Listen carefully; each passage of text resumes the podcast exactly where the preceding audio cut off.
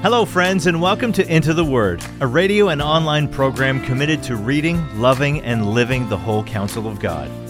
Lord willing, our intention is to go verse by verse and chapter by chapter through the entire Bible. Here to continue that journey is our Bible teacher at Into the Word, Pastor Paul Carter. Your word is a lamp unto my feet. Hope you have your Bible open in front of you today to Acts chapter 6.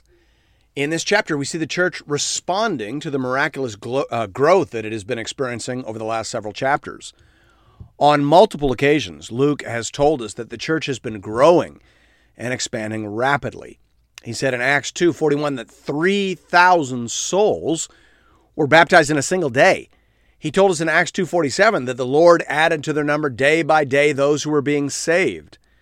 In Acts 4 4, he says, Many of those who had heard the word believed, and the number of the men came to about 5,000. In Acts 5:14 and following, we are told that more than ever, believers were added to the Lord, multitudes of both men and women, so that they even carried out the sick into the streets and laid them on cots and mats, that as Peter came by, at least his shadow might fall on some of them.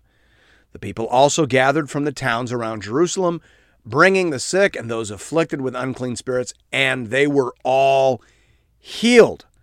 So the church is growing. People in Jerusalem are hearing the gospel and getting saved and being baptized. And people in the countryside are coming in and they are hearing the gospel. They're seeing the signs and wonders and they're being drawn into the reach and care of the Christian church. So much so that in Acts 5:28 the high priest accuses the apostles of filling Jerusalem with their teaching. That's a marvelous accusation. And this is a season of unparalleled growth and spiritual blessing. Now, here in Acts 6, we see the church responding to that blessing and that growth with reorganization and delegation. The church had 12 apostles when there were 120 people in a room. Now there are upwards of 10 or 15,000 people, men, women, and children, all across the city. So the apostles are starting to feel a little stretched. Now, notice that they don't appoint more apostles. Only Jesus can do that. Rather, they appear in this story to create an entirely new ministerial office the office of deacon. That word is used in its verbal form in verse 2. The office itself will evolve and develop over the New Testament canon, but this story shows us how the need was identified and originally met by a growing and spirit led church. Hear now the word of the Lord, beginning at verse 1. Now, in these days, when the disciples were increasing in number, a complaint by the Hellenists arose against the Hebrews because their widows were being neglected in the daily distribution. Let's just pause and notice a few things here. Let's notice, first of all, that believers are now regularly being referred to by Luke as disciples. The 12, minus Judas and plus Matthias, are now called apostles, indicating their special authority and commission. And the believers generally are referred to as disciples, a word that literally means learners. I think that's interesting. I think that's worth seeing. Christians are by definition learners. There, there is a certain content to be learned, as well as an example to be followed. Right? There, there, is a, there is an essential belief and there's an essential behavior. Both are important. Sometimes you'll hear people talking nowadays as if behavior is the only thing that matters. They'll say, well, you know, I behave like Jesus. So whether I have the right beliefs or not doesn't really matter. I have the right behavior. Well, that would be just as silly as saying that you have the right beliefs, but not the right behavior. Obviously, these things are not the same, but just as obviously, they have to go together. I think we do damage to the Christian faith when we elevate either one of those things at the expense of the other. Secondly, notice that benevolent ministry, ministry targeted at urgent human need, was part of the original culture of the church. And of course, we're not surprised by that. Jesus was often seen in the Gospels responding to human needs by healing or feeding or helping in some way or another. And so, if we're going to follow Jesus, then obviously we're going to get involved in those sorts of activities. And so we see here in the early church. Thirdly, we should notice that the problem in focus here was as much about culture and language as it was about growth. The Hellenists referred to are Greek speaking Jews. They had a different language, they had a different culture than the Hebrews, the Aramaic speaking Jews of Jerusalem and Judea. By and large, the Aramaic speaking Jews of Jerusalem and Judea looked down on the Greek speaking Jews of the diaspora. They were seen as compromised and unhelpfully cosmopolitan. And this is just a reminder that whenever the gospel crosses cultural boundaries, there are going to be challenges. It seems here that somehow, some in some way, the food distribution got caught up, got hung up on some kind of cultural barrier. Maybe the delivery people were Aramaic speaking Jews and they didn't want to go in the homes of Greek speaking Jews. Or maybe the Greek speaking Jews just couldn't communicate with the delivery people and so the requests for food weren't getting through. We don't know. We just know that multicultural church is hard, but it's worth the effort. And here in this story, we see the church making that effort. Now, before we move on to the next session, let me, let me just maybe make one more observation. This whole breakthrough, this breakthrough in terms of a new leadership office, a new approach to ministry, this whole breakthrough came about as a result of a complaint. I think that's interesting. Not all complaints are bad, right? I mean, a lot of complaints are bad, but not all complaints are bad. And sometimes, maybe even all the time, it's worth really listening to the complaints that arise out of our ministries, out of our churches. If, if they're just silly, then by all means delete them, put them in the trash can. But if there's something legitimate there, pray about it, receive it, think about it, and if necessary, make changes. That's what we see in this story. Thanks be to God. Verse 2 And the twelve summoned the full number of the disciples and said, It's not right that we should give up preaching the word of God to serve tables. Therefore, brothers, pick out from among you seven men of good repute, full of the Spirit and of wisdom, whom we will appoint to this duty. But we will devote ourselves to prayer and to the ministry of the word. This is so incredibly important for us to see. The church grows not by serving tables in the Acts of the Apostles. The church grows by preaching the Word of God. Faith comes by hearing, and hearing by the Word of God, right? That's the main thing. That's the effective thing. That's the powerful thing. Luke makes that point again and again and again. He's making it here in the story. As soon as they free up the apostles to get back to prayer and preaching the Word, church starts to grow again. Look at verse 7, right? And the word of God continued to increase, and the number of disciples multiplied greatly in Jerusalem, and a great many of the priests became obedient to the faith. It says the same thing in Acts 12 24. But the word of God increased and multiplied. Again in Acts 19 20. So the word of the Lord continued to increase and prevail mightily. For Luke, growth is by definition growth in the word. Faith comes by hearing, hearing by the word of Christ. That has to be the priority focus of the Christian church. Now, of course, that doesn't mean that we shouldn't do compassionate, benevolent ministry. We should do that. This story is about the church doing that. But it's about the church figuring out a way to do that such that the priority remains on prayer and the ministry of the word. That's so important for us to see.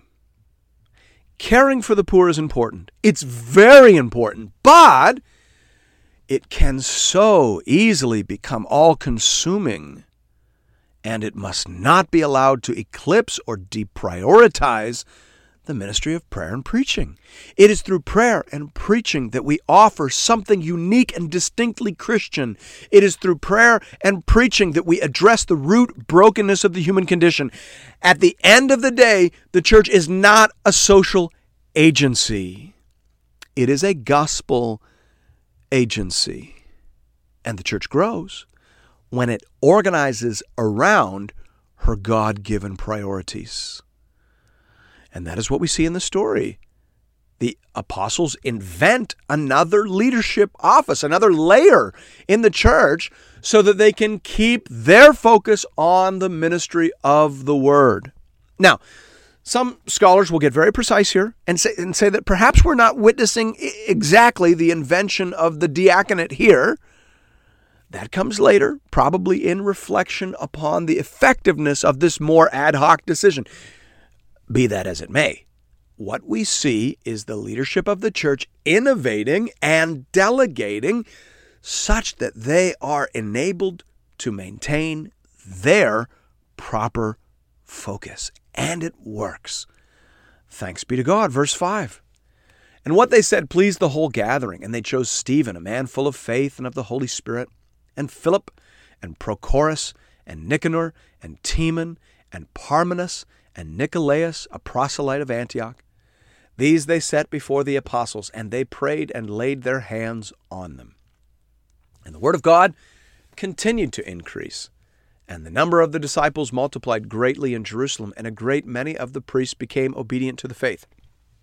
And Stephen, full of grace and power, was doing great wonders and signs among the people. Then some of those who belonged to the synagogue of the freedmen, as it was called, and of the Cyrenians, and of the Alexandrians, and of those from Cilicia and Asia, rose up and disputed with Stephen. But they could not withstand the wisdom and the spirit with which he was speaking. Then they secretly instigated men who said, We have heard him speak blasphemous words against Moses and God. And they stirred up the people and the elders and the scribes, and they came upon him and seized him and brought him before the council. And they set up false witnesses who said, This man never ceases to speak words against this holy place and the law. For we have heard him say that this Jesus of Nazareth will destroy this place and will change the customs that Moses delivered to us. And gazing at him, all who sat in the council saw that his face was like the face of an angel. We'll finish up the story of Stephen in the next chapter, but we should probably notice here, in passing, that while signs and wonders are most commonly associated with the ministry of the apostles in the book of Acts, they are not exclusively associated with the apostles. Stephen is not an apostle. And yet, Luke tells us that Stephen, full of grace and power, was doing great signs and wonders among the people. That's a useful reminder to us, and a bit of a caution against over regulating the work of the Spirit. Yes, yes, there is something special about the apostles, but there is also something general and universal about the Holy Spirit. And both of those truths need to be kept in mind as we work our way through this important story. There are special and unrepeatable events in the book of Acts, but there's also a pattern and an example for us to follow. The trick, of course, is sorting out which is which. But clearly, Stephen is not an apostle. We are told simply that he was a man full of faith and of the Holy Spirit. May that be said of you and of me. Listen, Stephen was a regular person, and yet he did wonders and signs among the people. And when he spoke, it was with great wisdom and the Spirit. I see no reason not to pray that the same might one day be said of you and of me, and of many others in our churches. Why not? God is sovereign. He can still adorn the gospel however he chooses, and we can still pray like they do in Acts 4:30 for the Lord to stretch out his hand to heal and to do wonders through the name of Jesus Christ. We can do that. And God can answer or not as it serves his will and purpose. I would like to see everything in this chapter represented in the church today. I would love to see the proper priority being placed on prayer and preaching. And I would love to see a generous, broad, multicultural, and well organized approach to compassionate and benevolent ministries. And I would love to see power. Holy Spirit, Christ honoring, gospel adorning, spiritual power. Lord, make it so in our day. Thanks be to God. And thank you, friends, for listening to another episode of Into the Word.